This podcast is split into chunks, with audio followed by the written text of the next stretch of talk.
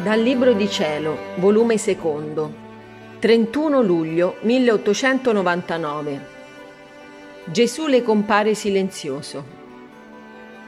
Continuando Gesù a venire questa mattina, ma però sempre in silenzio, ma io ne ero contentissima, perché avessi il mio tesoro Gesù, perché avendo Lui avevo tutti i miei contenti.